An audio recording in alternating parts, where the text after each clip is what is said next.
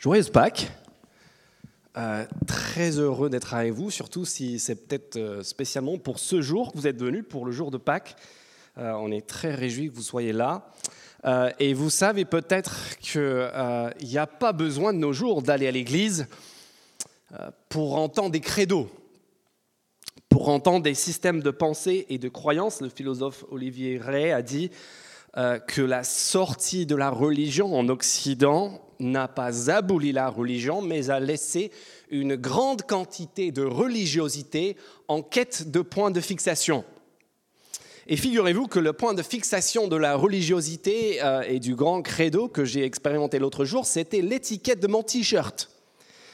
Quelqu'un m'a offert un t-shirt et, euh, un jour, en, m'habillant des avions, je ne sais plus, euh, j'observe sur cette étiquette la phrase suivante. D'habitude, on s'attend à 80% de polyester, 3% de nylon, etc. Non, non, non. J'ai eu ça sur l'étiquette de mon t-shirt. Life's a game, play it. Je sais que vous êtes tous bilingues comme Normande, mais bon. La vie est un jeu, alors joue. Qu'est-ce que ça vous inspire? Ben, D'un côté, on a envie de croire, non? Parce que ça sent le panache, ça sent la désinvolture, la légèreté, la vie dans toute sa complexité, sa lourdeur. Non, détrempez-vous, c'est un jeu. Éclatez-vous, faites-en ce que vous voulez. Ça traduit, je pense, notre rêve à tous de pouvoir prendre la vie comme un gros fruit mûr et de croquer dedans, d'en tirer ce qu'il y a de meilleur et de jeter tous les pépins. 11h30, cette semaine, je crois que c'était mardi, je me retrouvais face à une jeune trentenaire qui me disait sensiblement la même chose. Elle me disait, moi mon credo c'est, on n'a qu'une vie. On n'a qu'une vie, YOLO, you only live once. Et du coup, bah, il faut s'éclater, il faut profiter, carpe diem, vie l'instant présent. Et ça, je sais, c'est ça votre credo ce matin. Je sais que c'est le credo de beaucoup de gens avec lesquels moi je parle. Et ce matin, je ne veux pas faire mon rabat-joie, mais je, dois, je me dois de vous rendre sensible à une petite faiblesse dans ce credo. Et la petite faiblesse de ce credo s'appelle Lazare. Lazare, c'est l'histoire qu'on vient de lire là. Lazare, c'est après 11h30, on n'a qu'une vie, 14h30, la même journée où je me retrouve non plus devant une jeune trentenaire qui m'explique on n'a qu'une vie, profites-en, éclate-toi, fais ce que tu veux, mais je me retrouve face au père qui vient de perdre son fils de 19 ans, mort tragiquement, accidentellement.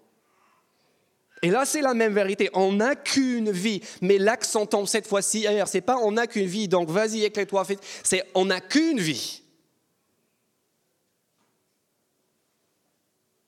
Et justement, elle est terminée. Et là, je peux te dire, là, tu sais pas où regarder, tu sais pas quoi dire, tu sais pas où te mettre, tu es gêné, tu es tout pénaud. Et ton credo, en fait, se retourne contre toi. Ce qui était une phrase de triomphe se transforme en tragédie. Mes amis, Pâques.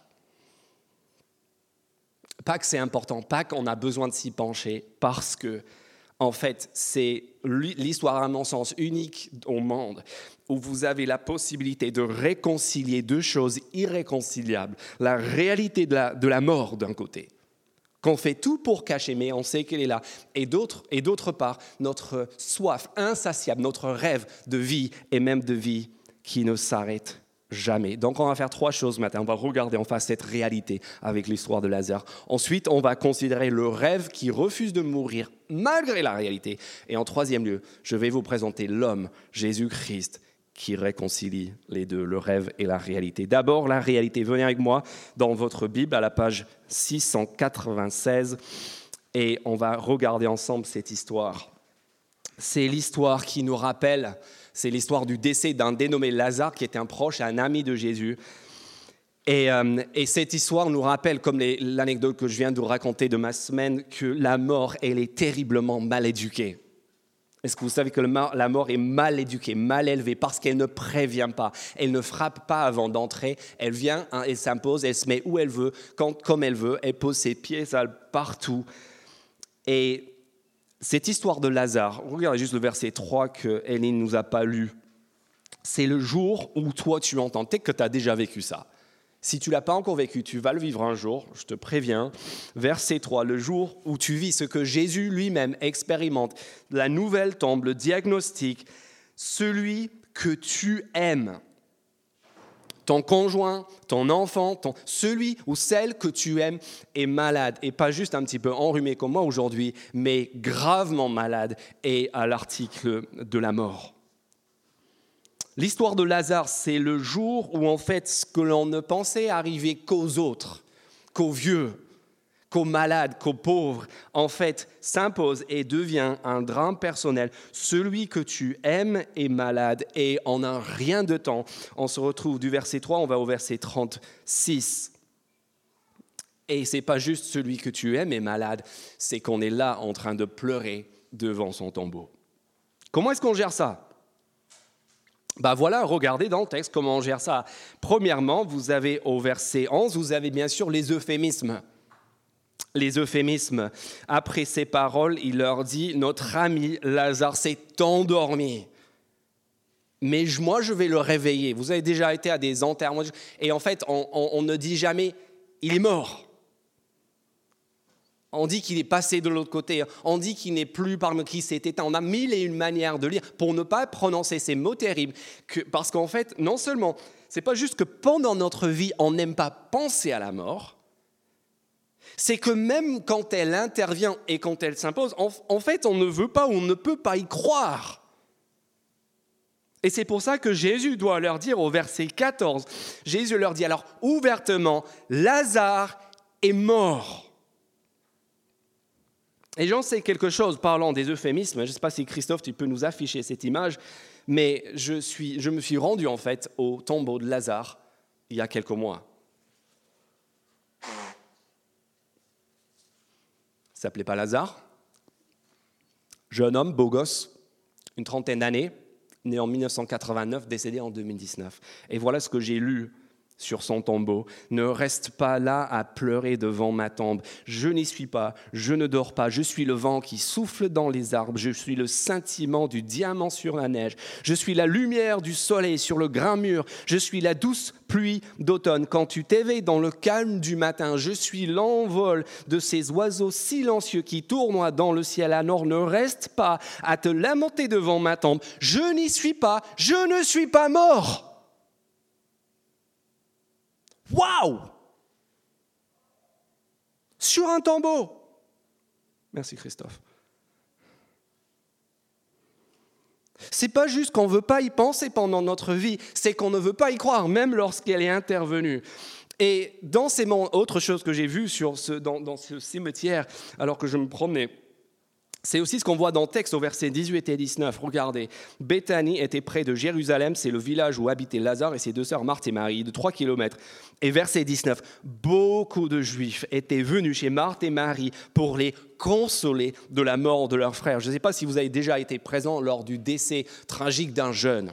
Moi, je me souviens, j'étais au lycée, hein. un membre de l'équipe sportive avec laquelle je jouais est décédé. Et, et, en fait, là, vous avez toute la communauté tout, le village, toute la ville, l'ensemble des acteurs. Vous savez, aux enterrements, on croise toutes sortes de personnes. Et parce qu'en fait, la mort, malgré nos différences, malgré nos conflits, la mort nous fait face à un ennemi plus grand que nous tous. Et donc, devant, c'était tragique devant ce temps. vous aviez, vous aviez la plaque de l'équipe de rugby. Vous avez l'hommage de ses compagnons de pêche. Vous avez les tantes et les, et les grands-parents. Vous avez l'ensemble. Et c'est tous unis, tous soudés dans le deuil, dans les larmes, devant l'absurdité, devant la tragédie absolue de la mort. On dit qu'on gère, mais en fait, elle nous déchire tous. Rien ne nous soude comme la mort. On a ces euphémismes, on a la communauté qui se, rassemble, on a la tristesse qui est juste indécible elle est indicible. Il y a le déchirement, il y a le désemparement. Et puis, bien sûr, vous avez aussi ce que vous voyez au verset 21. Vous avez aussi les si seulement. Vous les connaissez, ces si seulement? Verset 21. Marthe dit à Jésus, mais les choses n'auraient pas dû, ne devaient pas se dérouler comme ça. Si seulement, Seigneur, si tu avais été ici, mon frère ne serait pas mort. Si tu avais été là, Et puis sa sœur, figurez-vous qu'elle dit mot pour mot exactement la même chose au verset 32. Si tu avais été là, si seulement elle nous avait laissé la raccompagner, si seulement il n'avait pas pris la voiture ce jour, si seulement on avait décelé le cancer plutôt, s'il avait pu voir le bon spécialiste, avoir le bon traitement, si seulement, si seulement, si seulement. Et puis au milieu de tout cela, vous avez toujours toujours la quête de consolation spirituelle. Vous avez ça au verset 22. Cependant, elle continuait, elle, reconnaît que c'est intervenu. Cependant, elle dit à Jésus, Marthe, même maintenant, je sais que tout ce que tu demanderas à Dieu, Dieu te l'accordera. Elle, elle ne veut pas croire que c'est terminé. Elle veut dire, même maintenant, il peut encore se passer quelque chose. Peut-être que toi, que Dieu, que et, c'est là qu'on en vient en fait à, cette spiritualité universelle en général face à la mort des versets 23 et 24, cette conviction qu'il y a quand même quelque chose d'autre après. Comme sur ce, tombeau-là, on a du mal à croire qu'il n'y a rien d'autre après. Il y a quelque chose. Et c'est ce qu'on voit dans les versets 23 et 24, où Jésus répond à Marthe selon la croyance de sa culture juive du premier siècle. La croyance, en fait, a en une résurrection générale. Après la mort, c'était leur croyance culturelle. Et je me dis, en fait, elle n'est pas si éloignée de notre croyance culturelle. Ces dernières semaines, j'ai passé du temps, littéralement, dans la rue, à parler avec des gens de Pâques et de leurs croyances. Et je suis étonné de voir, ce qui n'était pas le cas, je pense qu'il y a 5 ou 10 ans, c'est qu'une majorité de personnes que j'ai interrogées disent oui, c'est sûr, il y a quelque chose. C'est pas, on n'est pas juste de la matière, il y a plus, il y a autre chose. Et donc leur question, en fait, c'est exactement la question de Marthe ici. Ce n'est pas est-ce qu'il y a quelque chose, mais c'est quoi et c'est qui et c'est comment. Et c'est là, là que Jésus lui offre L'affirmation qui est le clou de tout ce chapitre 11 et en un sens de tous les 11 premiers chapitres de l'évangile de Jean, du ministère terrestre et public de Jésus. Il affirme au verset 25, Jésus lui dit, c'est moi, pardon, verset 24 d'abord, je sais, dit Marthe, qu'il ressuscitera lors de la résurrection au dernier jour. Jésus lui dit, c'est moi c'est moi qui suis la résurrection et la vie. Celui qui croit en moi, même s'il meurt, vivra. Et celui qui vit et croit en moi ne mourra jamais. Crois-tu cela? Euh, et, et, ça, c'est une autre caractéristique de notre rapport à la mort, c'est que dans ces moments de mort et de deuil et de, on est capable d'entendre des fois les, phrases les plus énormes, du style les phrases qu'on vient d'entendre là. Et on les entend et on se dit oui, ça me fait du bien, mais on les entend sans scier et, et on continue. Et c'est exactement ce que fait Marthe. Elle entend ce que Jésus dit. Peut-être comme vous, vous avez vos phrases ou vos idées, mais vous savez que de toute façon, ce qu'on dit, ce genre de choses, je suis la résurrection, vous savez, ce sont juste des, des phrases, des paroles spirituelles, c'est irréel, c'est c'est juste pour se faire du bien psychologiquement. Et donc, en fait, on finit par mettre les mots de Jésus ici en Jean chapitre, un peu au même niveau que le poème que je viens de vous lire. C'est juste, c'est une façon de voir, c'est une petite consolation. Et on est capable d'entendre, je suis la résurrection, et celui qui croit en moi ne mourra jamais. Et puis, de verset 28, 27, de dire, oui, oui, je crois que cela, je crois c'est le Fils de Dieu, oui, oui. Et puis, juste de continuer avec ton processus de deuil. Et pourquoi est-ce qu'on fait ça? On, fait ça parce qu'on est exactement comme les spectateurs du verset 37, qui savent que c'est trop tard, qui savent que c'est plié. Quelques-uns, verset 37, regardez, de ceux qui étaient là, les spectateurs, Lui qui a ouvert les yeux de l'aveugle, il vient de, de, faire cette guérison au chapitre 9, ne pouvait-il pas aussi faire en sorte que cet homme ne meure pas? Mais tout est au passé parce qu'on sait maintenant que c'est trop tard, que l'affaire est pliée. Est-ce que vous voyez cette tension? Entre la réalité imposante de notre humanité, de notre fragilité, de notre mortalité d'une part, et d'autre part notre rêve, le rêve qui en fait refuse de mourir, le rêve de vie. On dit qu'on gère, on dit que ça va, on dit qu'on est grand. Le problème, c'est que tout notre comportement dit le contraire. J'ai lu récemment quelqu'un qui disait qu'une partie du, du, malaise autour de la réforme des retraites, c'est justement que quand on touche à la retraite, on touche à la question douloureuse de la fin. On touche quelque part à des craintes existentielles. Qu'est-ce que je vais devenir? Comment est-ce que ma vie va se terminer? Qu'est-ce que j'ai comme sécurité, comme protection sur cette période-là de ma vie? Je ne sais pas si vous avez entendu parler dernièrement, il y a plusieurs articles qui sont parus dans la presse autour de cette société Somnium Space. Ça vous parle Somnium Space? En fait, c'est une entreprise, euh, il y en a plusieurs en fait du même genre, mais je, prends celle-là, euh, qui, qui, utilise en fait de l'intelligence artificielle pour cette question de la mort. Et en fait, euh, il, suffira dans, pas très longtemps de donner juste quelques dollars, quelques euros à une entreprise comme celle-ci, et vous leur donnez tous les SMS et tous les WhatsApp et tous les emails et toutes les photos que vous avez de votre enfant, de votre conjoint, de votre parent qui est décédé. Et vous savez ce qu'ils vont faire Ils vont faire en sorte que cette personne ne meure jamais. Il suffira juste de mettre un casque et vous pourrez la voir. Vous pourrez même interagir avec elle. Vous allez pouvoir lui envoyer des messages, vous allez pouvoir vous échanger par texto, et puis euh, le logiciel connaîtra ces petites tournures de phrases et ces, intonations dans les messages vocaux. Et vous voyez On dit qu'on gère, et en fait, qu'est-ce qu'on est en train de faire avec notre intelligence artificielle? On est en train d'essayer de contourner la mort. On pourrait parler aussi de la science. Je cite euh, Noah dans son Histoire de l'humanité à succès, Sapiens. Voilà ce qu'il dit. Il dit, je cite en parlant de la science, de tous les problèmes apparemment insolubles de l'humanité, il en est un qui resterait le plus contrariant, intéressant et important. Deux points, le problème de la mort. Il dit, le grand projet, écoutez ça, le grand projet de la révolution scientifique est d'apporter à l'humanité, tenez-vous bien, la vie éternelle.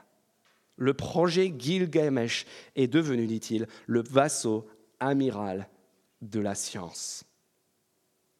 Est-ce que vous voyez, les amis, que la promesse de Jésus-Christ, ce n'est pas une promesse irréelle, ce n'est pas un truc consigné au passé, c'est la préoccupation et même parfois l'obsession de notre société au 21e siècle. Et si vous pensez si vous pensez que lorsque Jésus-Christ dit éprouve à pas que je suis la résurrection, si vous imaginez que ce sont juste des phrases irréelles, des pirouettes d'auto-persuasion, de bonnes pensées sentimentales, venez avec moi et regardez, on a vu la réalité de notre mortalité, on a vu notre rêve qui refuse de mourir. Venez voir avec moi dans les versets 33 à 44 de notre texte, l'homme qui les réconcilie. C'est le septième signe dans l'évangile de Jean. C'est le dernier affrontement. C'est une scène de violence absolue. C'est le bras de fer cosmique entre la vie et la mort, entre la lumière et les ténèbres, entre Jésus-Christ et notre plus grand ennemi, la mort. Regardez ça avec moi. La réconciliation de notre rêve d'immortalité et de la réalité de notre mort. Verset 33. Et ici, nous allons voir Jésus-Christ dans toute son humanité et dans toute sa divinité. D'abord dans son humanité. Si pour vous, Jésus ou Dieu est distant, lointain, impersonnel, je vous invite à regarder Jésus-Christ dans ces versets. Verset 33, je lis avec vous.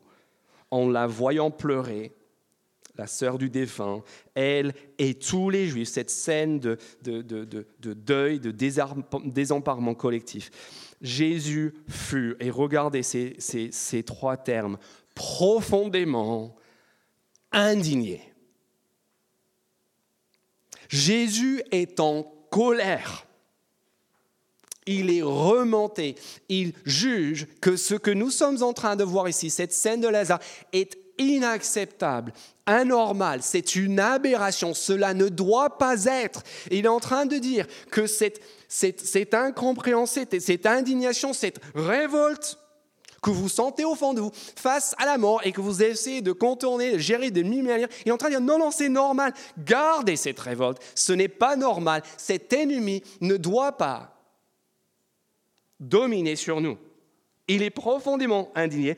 Et pas juste indigné, mais regardez aussi, il est bouleversé, il est troublé, dit le texte, au plus profond de son âme. il est troublé, il est pris aux tripes. Parce que ici, à la fin de son ministère terrestre, à quelques jours seulement de sa mort à la Pâque, vous avez Jésus-Christ qui a commencé son ministère terrestre au chapitre 1 de Jean en disant à quelques-uns à quelques de ses futurs disciples, venez voir.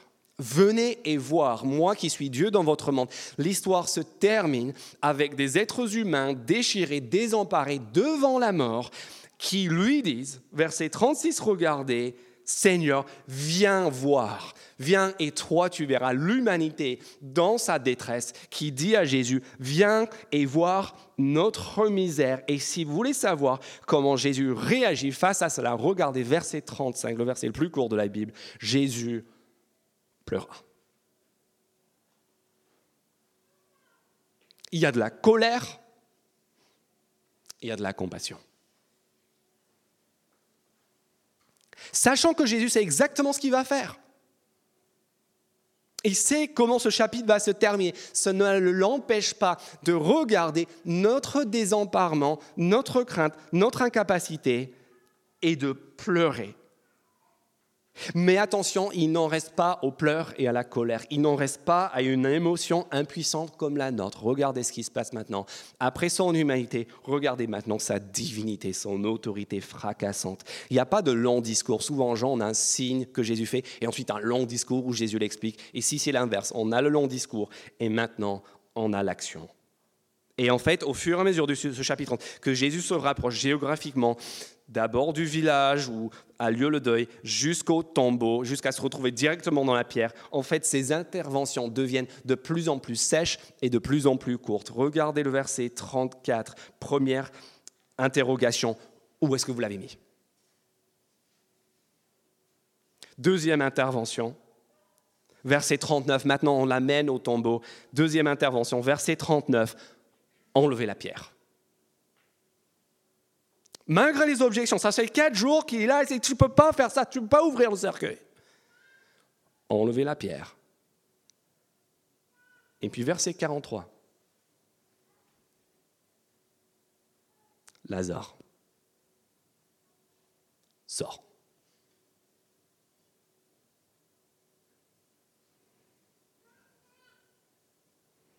Est-ce que vous avez ensuite est une scène absolument unique dans l'ensemble de la littérature antique et moderne. Je veux que vous le releviez. Vous pouvez parcourir tous les écrits de Socrate. Il y a plein de choses à dire sur la mort. Et vous ne trouverez jamais Socrate devant la mort, quatre jours après, dire à un cadavre, toi, lève-toi et sors. Tu peux, tu peux parcourir tous les enseignements merveilleux du Bouddha. Jamais il ne dira ça. Tu peux regarder Descartes, tu peux regarder Mohamed. Ici, mes amis, avec ce jour et avec ces versets, vous avez une scène unique au monde, unique dans l'histoire. Et ce n'est pas une fable, ce n'est pas une image, ce n'est pas une métaphore, ce n'est pas une théorie, ce n'est pas une pirouette psychologique ou philosophique. Vous avez, d'après, devant témoin, devant témoin, les amis, devant tout un village, toute une famille, vous avez un homme qui dit un cadavre, toi, sors. Et ça, il faut en faire quelque chose. Et c'est pour ça que j'ai quelques petits livrets. Pâques, peut-on y croire vraiment? Si c'est ça votre question, venez voir à la fin, j'ai trois exemplaires. Les trois premiers venus seront les trois premiers servis. Est-ce qu'on peut y croire? Moi, je pense qu'on peut y croire. Et je pense même que la naissance du mouvement chrétien dépend de la réalité historique de ces faits. Vous savez quoi? S'il n'y avait pas eu la résurrection de Jésus-Christ à Pâques, le christianisme ça aurait juste été une secte juive anonyme de plus du premier siècle dont on n'aurait jamais entendu parler, le USP, le, point unique, le message unique du christianisme, c'était pas juste qu'on pouvait avoir le pardon, les sacrifices ou un système religieux ou, un espoir d'une vie après la mort. Le, point unique qui a fait que le... C'est ça que les apôtres ont prêché en fait. Vous écoutez ce que les apôtres ont prêché. Ils n'ont pas prêché Dieu vous aime. Ils n'ont pas dit il y a quelqu'un qui est mort pour vos péchés. Ils ont prêché un message, le message de Jésus-Christ ressuscité, comme une espérance incroyable et comme un avertissement universel. Ça, c'est le point unique. Avec cela, l'apôtre Paul dit, si Christ n'est pas ressuscité entre nous, votre foi, elle est vaine. Cette foi, notre foi, s'il est votre foi ce matin, soit c'est une foi en la résurrection corporelle, physique, historique, soit, dit l'apôtre Paul, pas moi, vous êtes pitoyable. Vous êtes à plaindre. Ça, c'est le christianisme. Et c'est pour ça que vous avez besoin de lire ce livret. Est-ce qu'on peut y croire? Est-ce que c'est fiable? Intellectuellement, historiquement Et ici, dans, dans, Jean chapitre 11, on a juste l'accomplissement de ce que Jésus disait déjà au chapitre 5. Jésus, au chapitre 5, plusieurs, à peu près 18 mois plus tôt, avait dit, l'heure vient où les morts entendront la voix du Fils de l'homme, et ceux qui l'auront entendu sortiront de leur tombeau. Vous avez quelque chose d'unique ici. Et, c'est pour ça que le verset 44 est un, un aspect un peu comique. Vous imaginez cette scène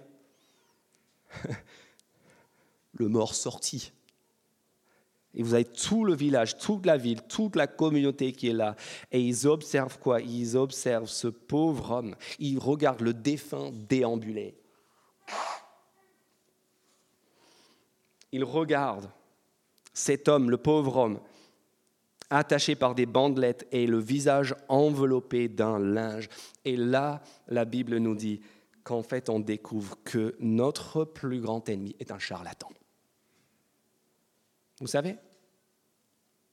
Si ce qu'on est en train de voir là est vrai, la mort est un gros charlatan. Il nous a tous eus il exerce encore son influence sur tous les chercheurs de l'intelligence artificielle aujourd'hui. Mais en fait, c'est un charlatan parce qu'il y a 2000 ans, ce que vous ne saviez peut-être pas en arrivant ici, c'est qu'il y a un homme un jour qui a dit, toi, sors parce que moi, je suis la résurrection et la vie. L'illusion est brisée, l'empereur est nu. Si Jésus-Christ est la résurrection et la vie. Et si tout cela nous interpelle, sachant juste une chose, c'est que ce qu'on voit là ici avec Lazare, c'est juste un signe. C'est juste un signe. Parce que vous savez Lazare va mourir à nouveau. Lazare, c'était juste une réanimation. Et en fait, Lazare préfigure beaucoup mieux que ça. Lazare est à la fois un proto-croyant et un proto-Christ. Il est un proto-croyant parce que, en fait, Jésus-Christ, on l'apprend au début du chapitre 11, en se rendant au secours aux côtés de Lazare, il met en péril sa propre vie. Ceux qui sont là depuis quelques semaines, vous savez qu'on est en train de voir en Jean 12 comment, en fait, euh, la décision de Jésus de se rendre euh, euh, au tombeau de Lazare pour ressusciter Lazare, c'est ça qui va mener sur le plan du récit de Jean à sa propre mort. C'est ça qu'il met en danger. Lazare est un proto-croyant. Il est celui pour lequel le bon berger dit Je donne ma vie pour mes brebis. Jésus, en allant ressusciter Lazare, donne sa propre vie, en effet. Et c'est ça qui amène aux événements de Pâques. Mais Lazare est aussi un proto-Christ. Parce que Lazare est aussi, bien sûr, le prémisse de Jésus-Christ qui dit Je suis le bon berger. Le bon berger donne sa vie pour ses brebis, mais il donne sa vie afin de la reprendre. Personne ne me l'enlève dit, je la donne et je la reprends quand et comme je veux. Et c'est exactement ce que Jésus-Christ fait d'après la confession chrétienne le jour de Pâques. Il donne sa vie afin de la reprendre, à la différence de Lazare, à tout jamais. Qu'est-ce que ça change pour nous? Trois choses que vous pouvez voir dans les versets 25 et 26 qui sont les clous de tout ce texte. Trois choses. Premièrement, voilà à quoi j'aimerais qu'on reparte ce matin. Premièrement, la promesse d'une résurrection future. Regardez encore le verset 25. Je suis la résurrection et la vie. Celui, regardez ça, celui qui croit en moi vivra, même s'il il meurt. Vous pouvez repartir avec cette promesse pour vous ce matin. C'est même ce que Jésus-Christ veut. Parce que le Graal de la science et de la philosophie, de la spiritualité, de l'intelligence artificielle, En fait, il est ici. Il a été remporté, acquis par cet homme qui dit en fait, il suffit de croire en moi et tu vivras éternellement. Et Jésus-Christ dit cela afin que plus personne parmi nous n'ait plus à se tenir devant le tombeau d'un proche, d'un être cher, dans un désarroi et dans un désemparement inconsolable, ni d'ailleurs à redouter sa propre mort. Est-ce que vous savez pourquoi cette on n'a qu'une vie, ce YOLO est si triste? Vous savez qui c'est qui dit on n'a qu'une vie? Des squatteurs. Des gens qui savent qui ne sont pas propriétaires, qui vont bientôt devoir partir. YOLO, on n'a qu'une vie, donc qu'est-ce qu'il faut faire? On sait qu'on a on n'en a pas pour longtemps, on va pas pouvoir rester. Et donc, on passe notre vie à courir après le moindre plaisir passager, à, arracher quelques biens avant qu'on ne se fasse expulser parce qu'on sait qu'on ne peut pas rester. C'est ça YOLO, c'est ça on n'a qu'une vie. Et c'est pas un triomphe, en fait c'est un échec monumental qui nous pousse à courir après le moindre truc passager parce qu'en fait on sait qu'on est déjà mort et que le temps est court. Deuxième chose avec laquelle on peut partir, et ça, je m'adresse ici à ceux qui croient déjà en ce message. Je ne veux pas que vous pensiez que la résurrection, c'est juste un truc pour après, un jour, une petite, euh, voilà, une assurance vie. Non, non, regardez la phrase suivante, verset 26. Toute personne qui vit maintenant toute personne qui vit et croit en moi ne mourra jamais. Jésus-Christ est en train de dire, oui, il y a la promesse d'une espérance future, mais il y a aussi la réalité d'une puissance de vie maintenant, une vie spirituelle qui commence dès maintenant. Dès lors qu'on place notre confiance en Jésus-Christ. Et le reste de l'évangile de Jean explique ce que cela implique. Ça implique de la joie, une joie que personne ni rien ne peut nous enlever. Ça implique une paix, qui ne se trouve nulle part dans le monde. Ça implique une connaissance de tout le projet de Dieu. Ça implique la possibilité de pouvoir nous aimer les uns les autres de manière surnaturelle. Ça implique toute cette puissance surnaturelle pour transformer notre vie aujourd'hui, maintenant, pas juste après, maintenant, aujourd'hui. Partez d'ici avec la promesse de la résurrection future. Partez d'ici avec la puissance de la résurrection présente. Et enfin, partez d'ici avec cette annonce de la résurrection pour tous. Et là, je vous demande un dernier petit effort mental. Parce que des fois, on lit ce texte et on pense que c'est juste, je suis la résurrection pour ceux qui croient en moi. Ce n'est pas ce que Jésus dit, ce n'est pas ce que Marthe croit. Regardez ce que Marthe, elle dit au verset 24. Elle, elle dit, je sais que Lazare ressuscitera lors de la résurrection le dernier jour. Donc Marthe et tout le monde à cette, à cette croyance qu'en fait, il y aura une résurrection générale.